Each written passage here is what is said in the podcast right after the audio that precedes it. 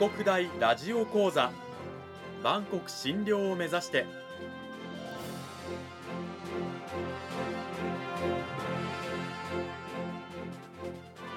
番組タイトルにある「万国診療」とは世界の架け橋を意味する言葉です。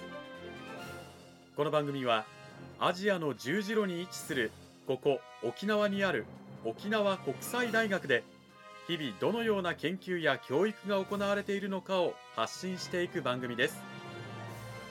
案内人はラジオ沖縄アナウンサー小橋川響が務めます。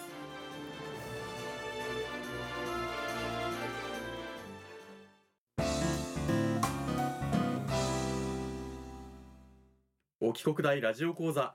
今週からは2週にわたって沖縄国際大学経済学部地域環境政策学科の前泊博森先生を迎えてお送りします。前泊先生よろしくお願いします。お願いします。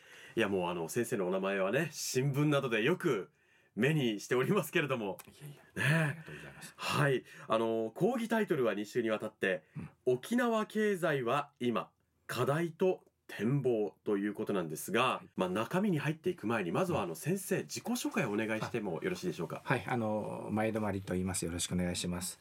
あの沖縄国際大学では経済学部の地域環境政策学科でですね、沖縄経済論とそれから当初経済論、それから琉球沖縄経済史。この3つの科目、それからあの大学院の方でですね、はい沖縄経済特論と沖縄経済特殊研究、これを担当しています。まあ、どれも沖縄経済のですね基本的なその課題を分析をして、えーそれからフィールドワークを通して現場でどうなってるかっていうのを実態をですね調査研究をしていくと、まあ、そこら辺にですねポイントを置いた調査を研究をしています。はい、あの大学と大学院で学生たちを指導されている前泊先生なんですけれども、まあ、主に沖縄に絞った経済ということなんですが、もう沖縄経済どういった特徴が、ね、他の都道府県との違いとかってあるんでしょうか？そうです、まあ、よく言われるのも産経経済産経依存経済とよく言われます。沖縄産経経。あきつい汚い危険ではなくて。あよく聞きますけど、はい。それではなく、はい、実はあの観光公共事業そして基地というのがあります。はい、かつてはあの観光の代わりにキビというのが復帰前はですね主要産業としてありました。あサトウキビ。はいはい。この産経依存経済から今新しい経済として新十景経済への移行というのがあの動き始めています。うん。こういった経済の動きをですねまあ分析をしていくことになります。うん。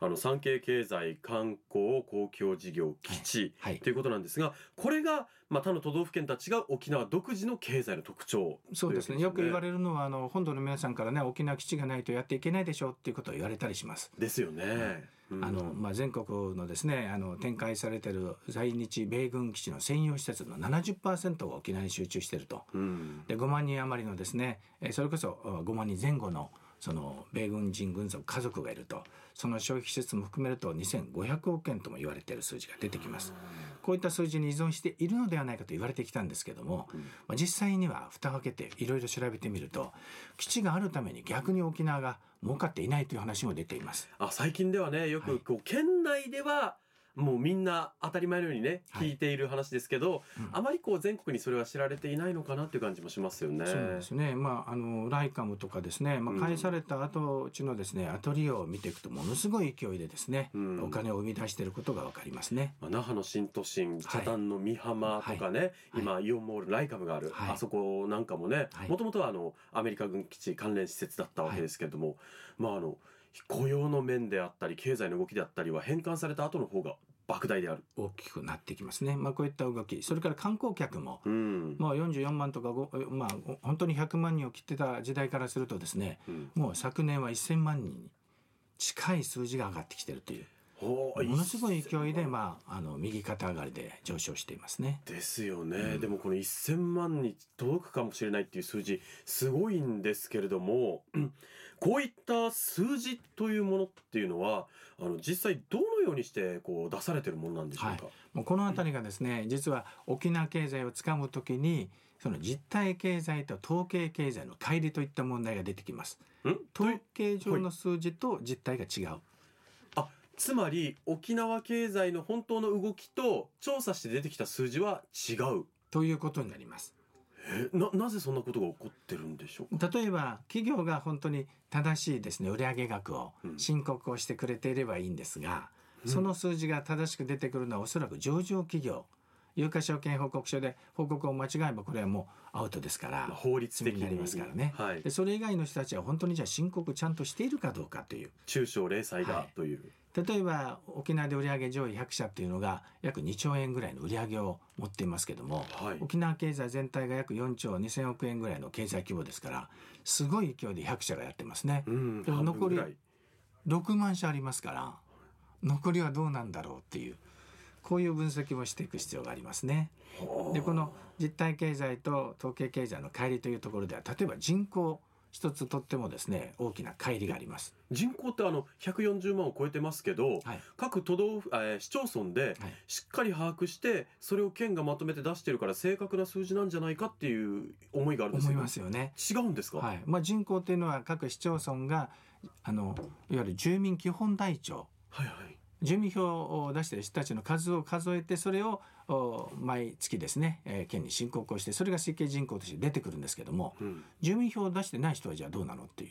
まあ本当は道路走ってれば分かると思いますけどもあのナンバープレートで品川ナンバーとかあ。鹿児島ナンバーとかありますよね。いっぱい。走ってる車。このナンバープレートがそれがついてるということは自動車税はそのふるさと納税されてることになります。沖縄に移していないいない。す住民票をということです。そういう人たちがいるということになりますね。確かに結構見ますから、うん。相当な数もしかしたらいるかもという、その数が満単位というふうにも言われています。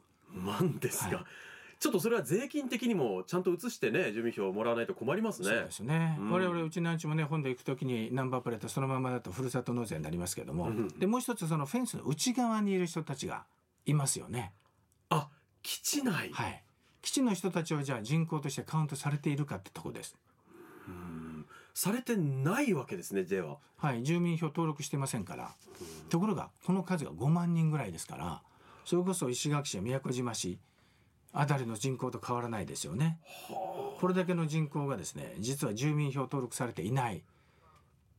ということになります。あのフェンスの向こうはアメリカだからっていうのは言われますけど。沖縄です土地は沖縄ですからね、はい、軍用治療もね含めてそれから軍人軍属家族の消費支出が主要な沖縄経済を支えているとも言われてきたのに、うん。その数字がカウントされていないことになりますね。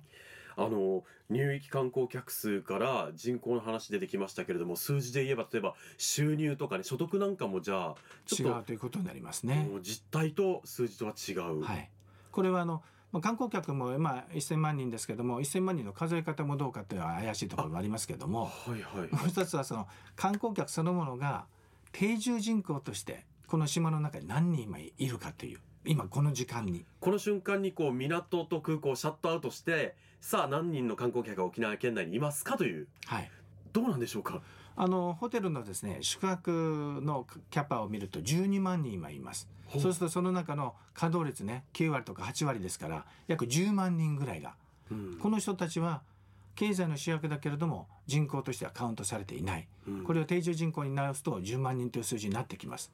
でこの人たちが使う水をどう計算するかですよね。うん。水の供給も考えないといけませんから、うん。まあ、そこからすると定住人口のですね人たちの3倍水を使う人たちですそうするとそれ計算してないとダムが水が足りなくなってくる可能性もあるということになります。うんうんまあ、そういう実体経済と統計経済の乖離をちゃんと埋めておかないと沖縄振興も大変な課題を抱えることになるという、まあ、そういうところになりますね。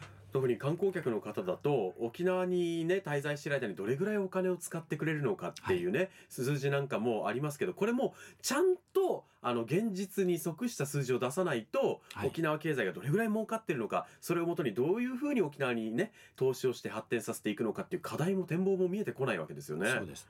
うん。まあ、この数字で言うと例えば私もあの新聞記者あをしてた時代にですね、はい。本当にこの観光客これだけ入っているんだろうかとそして観光消費額11万円1人当たり。復帰後ずーっと2005年まで11万円で計算してるけどこれ正しいのかと。うん。どうやって調べたんだろうということで沖縄県に調査をしたことがあります。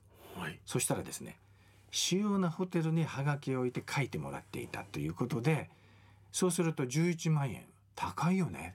うん、主要ホテルってのはどういうホテルなんですか？もうあの県内ではハーバービューとかカヌチャとかですね。高級なはい、いいホテルになりますね。お高いところに泊まってる方はおた、ね、たくさんお金使ってるだろうなとは思いますけど、ね、実際に来る人たちは例えば我々学生たち連れてきてもドミトリーとかね1,000円の安宿もいっぱいありますから、はいはい、5,000円ぐらいのビジネスホテルもあります。これおかしいだろうっていうことでうん。再調査を沖縄県にお願いしました。うん。でそしたらあのどういう方法があるんだっていうんで飛行機の中はいいんじゃないか、うん。飛行機の中だとお金持ちもそうでない人たちも乗ってくるとそこで調査をした結果ですねなんと7万3,000円という数字が出てきたりしました。11万円が7万円に3分の2ぐらいに。修正されました。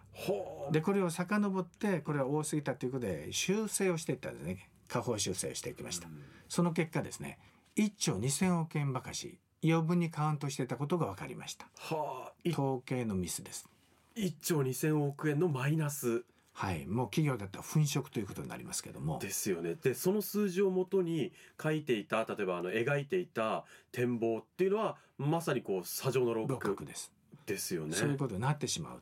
だ統計がいかに大事かっていうのはありますけどもうん。統計の方法をしっかりできているかどうかということを考えていかないと沖縄経済というのはとんでもないことになってしまいますね。将来ビジョンを描くときにベクトルを引くときにこの流れが本当に正しいかどうか将来もそう伸びていくかどうかというところをしっかりと分析をする。これが沖縄経済の課題ということになりますね。えー来週はですねそういった話をまた個別具体的に伺っていきたいと思います、この時間は沖縄国際大学経済学部地域環境政策学科の前泊博盛先生にお話を伺いました。前泊先生ありがとうございました。ありがとうございました。さて前泊先生、はい。来週はどういったお話を聞かせていただけるんでしょうか？そうです。この統計とですね、えーその実体経済の乖離の部分でじゃあどういうあたりに課題が残っているのか、ん。まあ、具体的な事例を通してですねご紹介したいと思っています。なるほど、まあ、具体的にね沖縄がこれから、まあ、目指していくべき道やそこにあるであろう課題なんかも聞ければなというふうに思っております、改めて沖縄国際大学経済学部地域環境政策学科前泊博盛先生にお話を伺いました前泊先生ありがとうございました、ありがとうございました。